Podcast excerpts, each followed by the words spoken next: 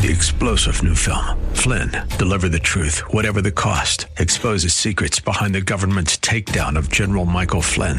Flynn knew what the intel world had been up to. He ordered the first audit of the use of contractors. This set off alarm bells. He told the truth. He was the most dangerous person for Donald Trump to hire. They had to get rid of Flynn. Flynn, Deliver the Truth, Whatever the Cost. Available now. Watch it today. Go to SalemNow.com. SalemNow.com. And good morning. I'm Gary Randall. Thank you so much for joining me today. It's an honor. Today is Friday, January the 24th, 2020, in the year of our Lord. Today on January 24, 1943, President Franklin D. Roosevelt, Prime Minister Winston Churchill, they concluded a wartime conference in Casablanca, Morocco. They had a plan. Interestingly, not related, but except that it's Churchill. Churchill died today in 1965. He was 90 years old.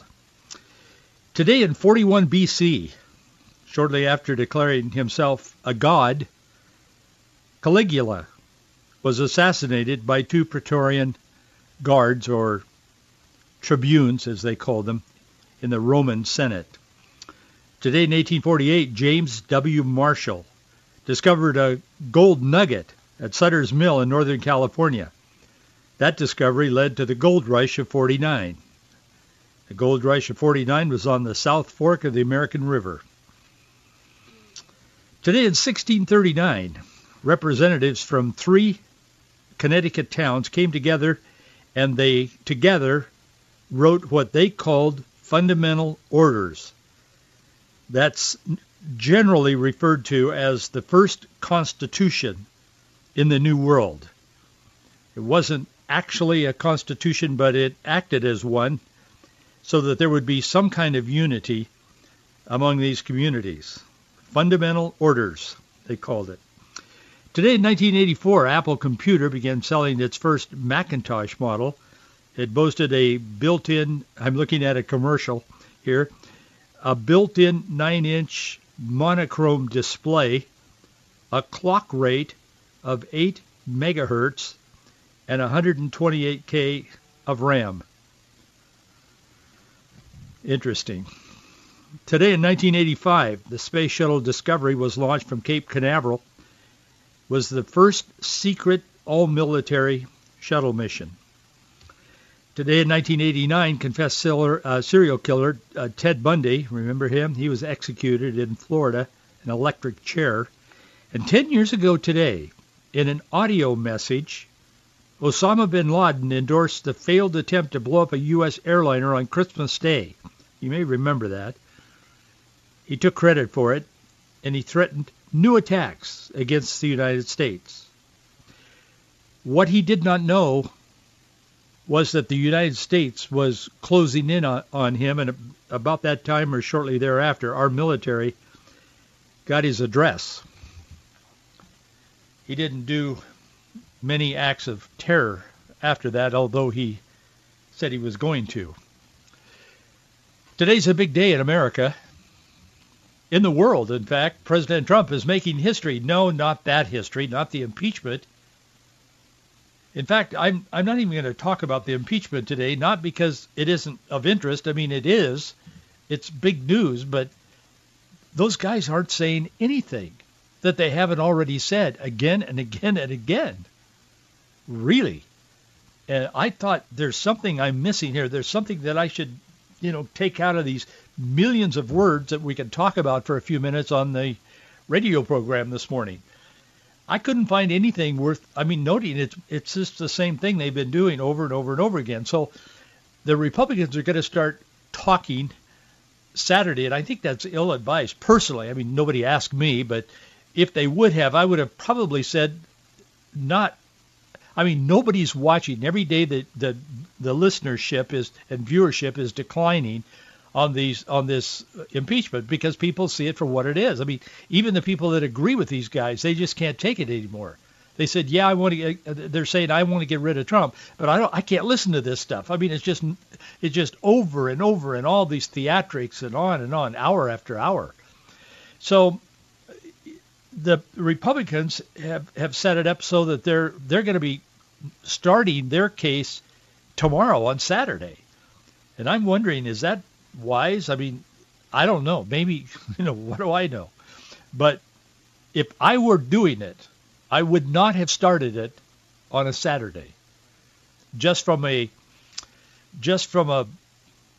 point of view of trying to reach the most people. That's not probably the way to do it, but I'm sure they have a plan, and I'm sure that they're going to make a good presentation. I have no doubt about that. I just am concerned that maybe as many people won't hear it. But anyway, that will begin. But there's really nothing of substance that we can talk about today that I can think of about what they're saying. It's just the same thing they've been saying for the last week, really, again and again, almost verbatim. They're reading from the same script they were reading from when the House was doing their thing more than a month ago. It's the same script. It isn't just the same subject. It's the same words. They're reading them over and over and over again. But President Trump is making history today because he is the first sitting president of the United States to speak in person at the March for Life event that's held annually in Washington, D.C. For the first time in history, a U.S. president will attend in person. He's there now as I'm speaking, and speak at the annual March for Life that's happening in Washington, D.C. He's joining literally hundreds of thousands of people that support the sanctity of life. And I want to talk to you about that today. In fact, the president is scheduled to speak at 9:50. Now, don't turn off your radio. Just you can see it later. Don't leave me now. But he's scheduled to speak at about 9:15 Pacific time here, which is about 9 minutes from now. And you'll see it. I'll tell you about it on Monday. If not, don't turn off your radio now. Just don't do that. But anyway, he's scheduled to do that. It's a marvelous thing, and I'm going to talk more about that today. But Vice President Mike Pence, who is there as well, or he'll be in the vicinity. I don't know if he and the president in a public forum like that can. That's kind of uncontrolled, really. I don't know if they allow them to get to be physically close together or for security reasons. Anyway, Mike Pence is all in on pro-life, as you know. But he's under fire. There's a group of people that are really going after him. It's the LGBTQ, plus, whatever, and the media. They're really going at him. On Sunday, last Sunday, before Martin Luther King's birthday, he spoke at this church. It's historically black church. It's a large church. It's the Holy City Church of God in Christ in Memphis, Tennessee. Well, Pence was there. Vice President Pence was there. He's an evangelical Christian, deeply, totally committed to the Lord. And he was there, and he was speaking about the ideals that King supported. He was using that as a basis to give just a short message about it and so on. Well, the pastor got up afterwards to preach his normal sermon on a Sunday morning. Well, the pastor's subsequent sermon sparked a controversy that they're now pointing toward Vice President Pence. NBC News, they took off on that this week and particularly yesterday. And they ran this headline that said, Pence attends homophobic sermon streamed on White House YouTube channel. Well, that got a lot of people's attention. Newsweek and other, secular left news organizations were putting out headlines. I saw this one headline here. It might have been Newsweek. I can't remember, but it says, Pence attends sermon where bishop says demonic spirit is behind homosexual attraction. What happened was they were streaming Vice President Mike Pence's words live on the White House website because he is the Vice President of the United States, and they just let it keep streaming, either intentionally or unintentionally, I don't know, but they kept streaming it on the White House website, and the pastor got up, the Bishop Jerry Wayne Taylor, to give his sermon. And so it just kept streaming. So everybody got to hear his sermon. It's interesting how God works sometimes, isn't it? But anyway, his sermon was focused on the importance of building the right foundation. That was kind of the title of the sermon. People, he said, are building their lives on lies, false prophets, false teaching, but we've got to build on the Word of God. He said his Word will not change for nobody. That's his, I'm quoting him. His word will not change for nobody when building the foundation is the most important part of any organization, school, marriage, or home. He said, what is the devil trying to do? I'm quoting from his sermon here. What is the devil trying to do? Bishop Taylor said. He said he's trying to destroy the foundation of marriage and cut off the reproduction process. 2 men can't have a baby. 2 women can't have a baby. Taylor then went into discussing abortion from a biblical point of view. He said presidents, queens, world leaders, he said they may have been aborted. We may have lost some of the most brilliant people that could have ever been born and served mankind. He said the foundation is important. We need to encourage young men and women to get married. He said it's a demonic spirit that causes another woman to want to lie with another woman. It's a demonic spirit that causes another man to be attracted to another man. God didn't make us that way. So the White House website is just streaming all this. And I mean, it's going out there, man.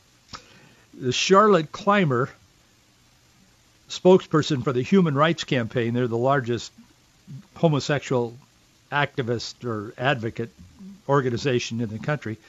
NBC News got her on there right away. And Charlotte was telling NBC News that Pence's appearance was an example of the vice president using his perception of faith as a cudgel against vulnerable communities. GLAAD, another homosexual organization, LGBT advocacy group, they're criticizing Pence. They're continuing even today.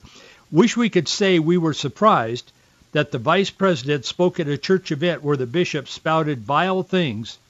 Well, he wasn't really spouting vile things. He was quoting from the Bible.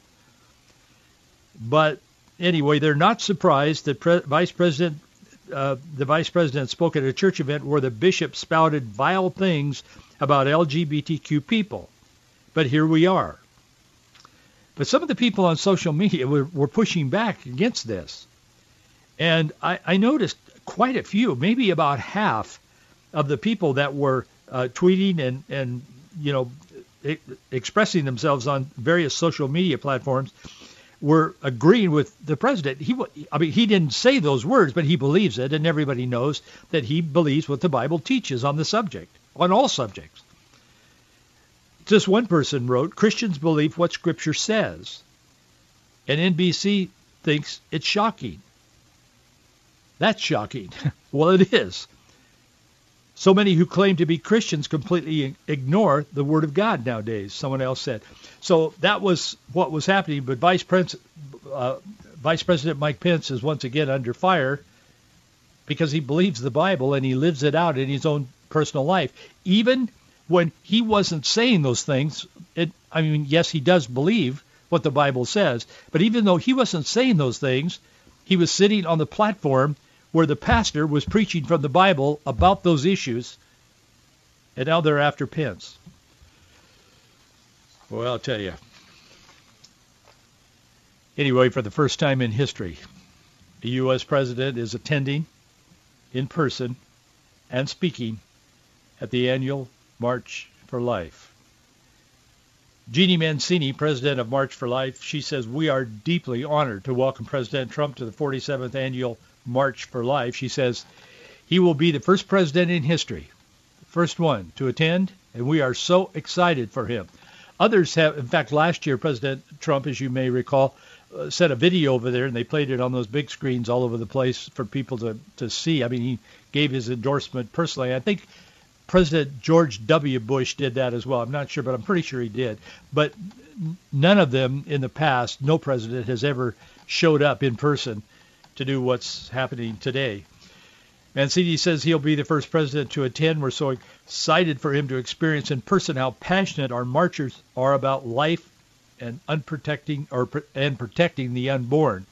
She said for the appointment of pro-life judges, federal workers, to cutting taxpayer funding for abortions here and abroad, to calling for an end to late-term abortions, President Trump and his administration have been consistent champions for life, and their support for the March for Life has been unwavering. We are so grateful for all these pro-life accomplishments and look forward to gaining more victories for life in the future. President Trump responded to her statement to the press and he tweeted, "See you on Friday, big crowd." Well, it's Friday, and he's there, and it is a big crowd. The announcement came just one day after the president had declared January 22nd the anniversary of Roe v. Wade, the Sanctity of Human Life Day. Sarah Matthews works for the president. She's the campaign deputy press secretary. She told the Daily Caller that Trump becoming the first president to ever attend the March for Life in person is a testament to his commitment to protecting the sanctity of life.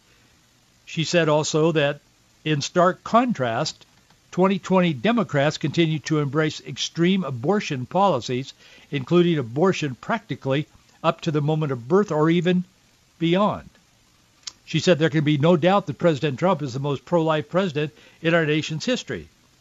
So people immediately begin asking the press, is he really? Is Trump? Trump could not possibly be the most pro-life president in history. I understand the context in which they're coming from. One, they don't like him. Some of them hate him. But he's not, I mean, you don't think of like St. Paul or Mother Teresa or someone when you think of Donald Trump. I understand where they're coming from, but I don't understand why they continue in their ignorance, because it's an imposed, self-imposed ignorance that the press has. They enjoy that because they're not comfortable if they would ever agree with anything this president does. There are hundreds of articles in print published by writers from the left, the right, the middle, even from the atheists and abortion activists. They've weighed in on whether they think Trump is the most pro-life president in history. For the most part, they don't think he is because they just don't want him to be. They don't like him.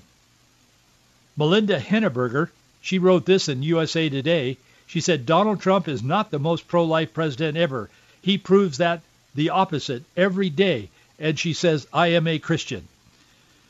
Well, Sarah Matthews works for the president. I understand that. But Trump is, in fact, considered to be the most pro-life president in history by many veteran pro-life activists. In fact, this conversation is playing out in the news today as kind of a sub-story to the big story that's happening in Washington, D.C., the March for Life.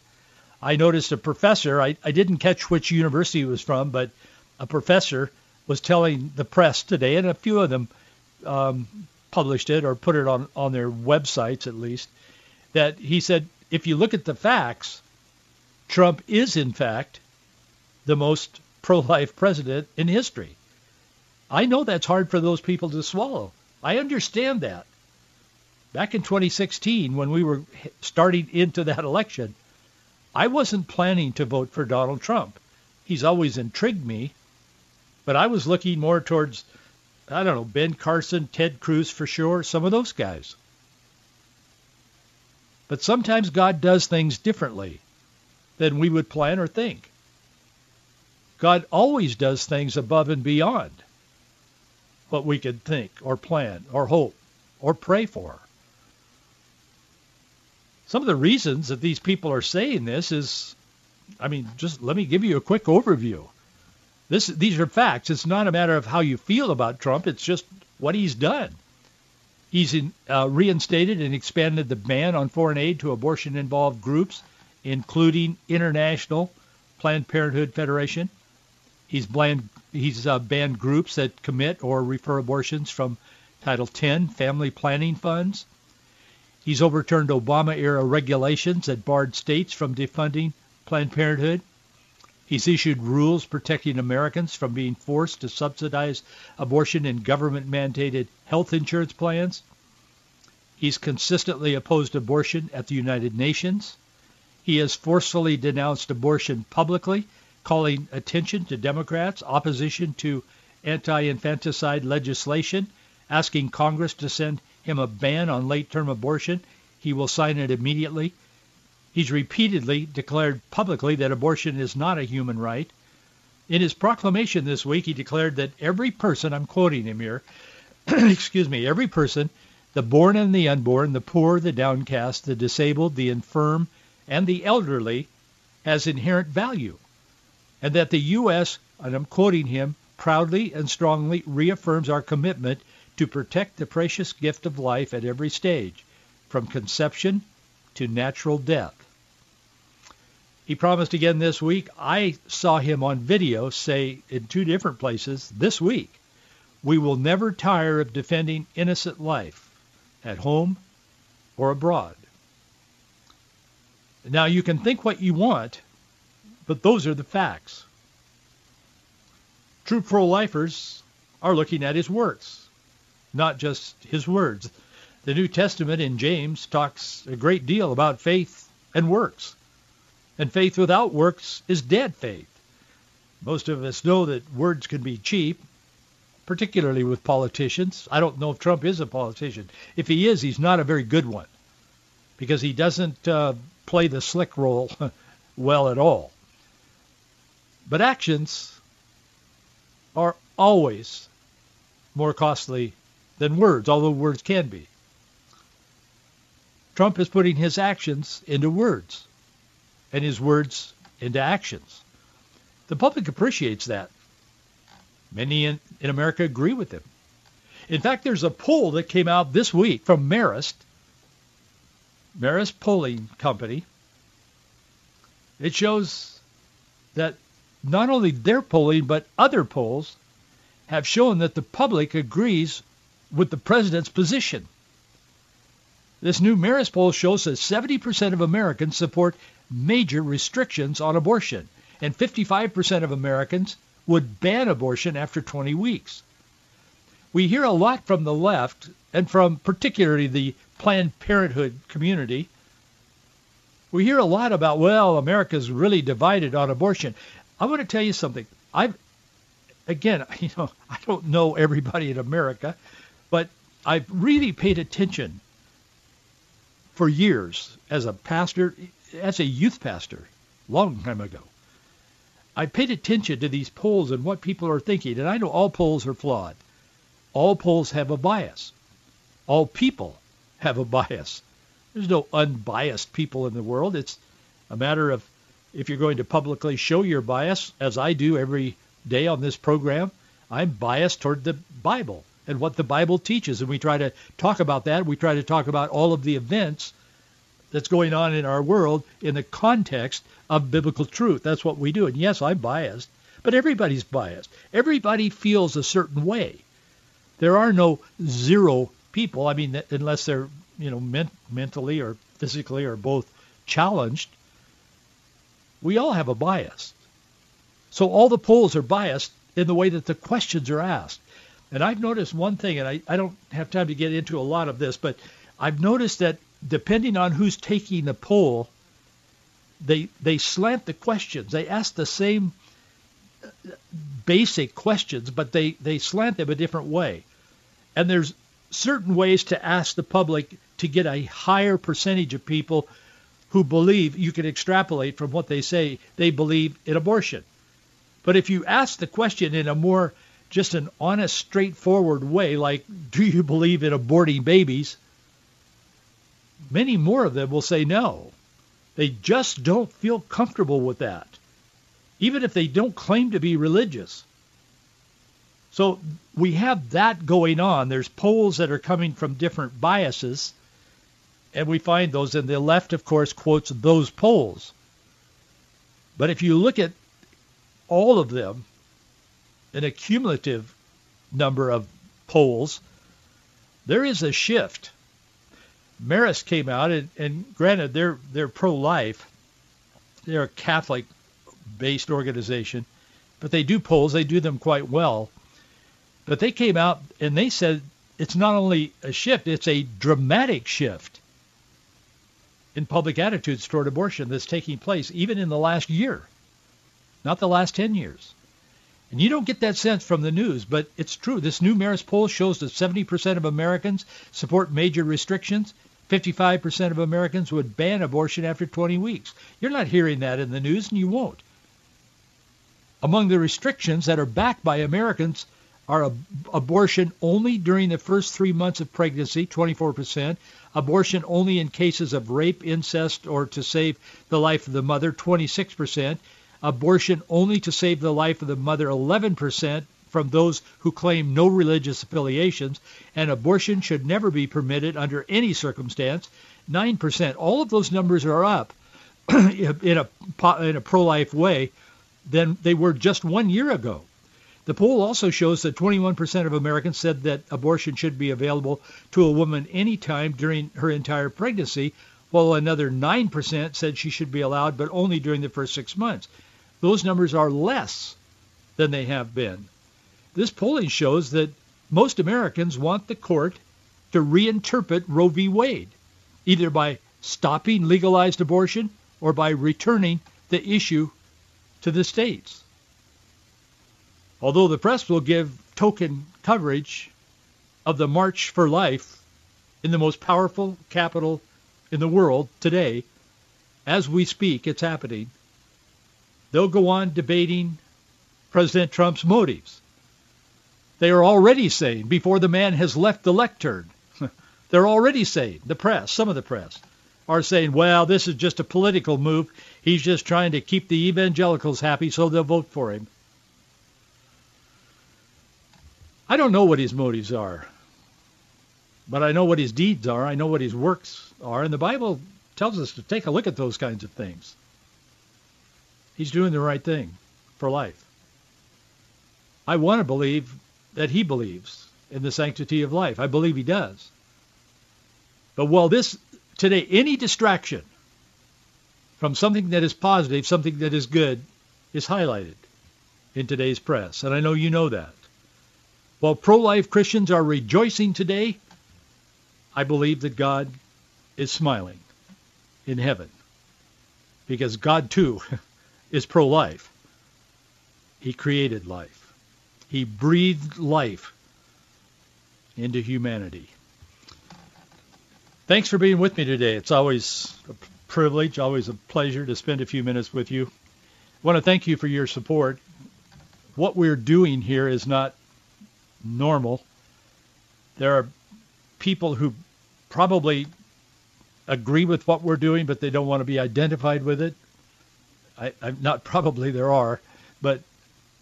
I want to thank those of you who support this ministry for doing what you do and standing with us. Our address is Box 399, Bellevue, Washington, 98009. Box 399, Bellevue, Washington, 98009. It's important that we know what's going on in our world. It's important that we're aware, informed, as I like to say, be informed, be vigilant, be discerning, but we must always look at what's going on in our world through the lens of the Word of God, because things are changing dramatically and quickly.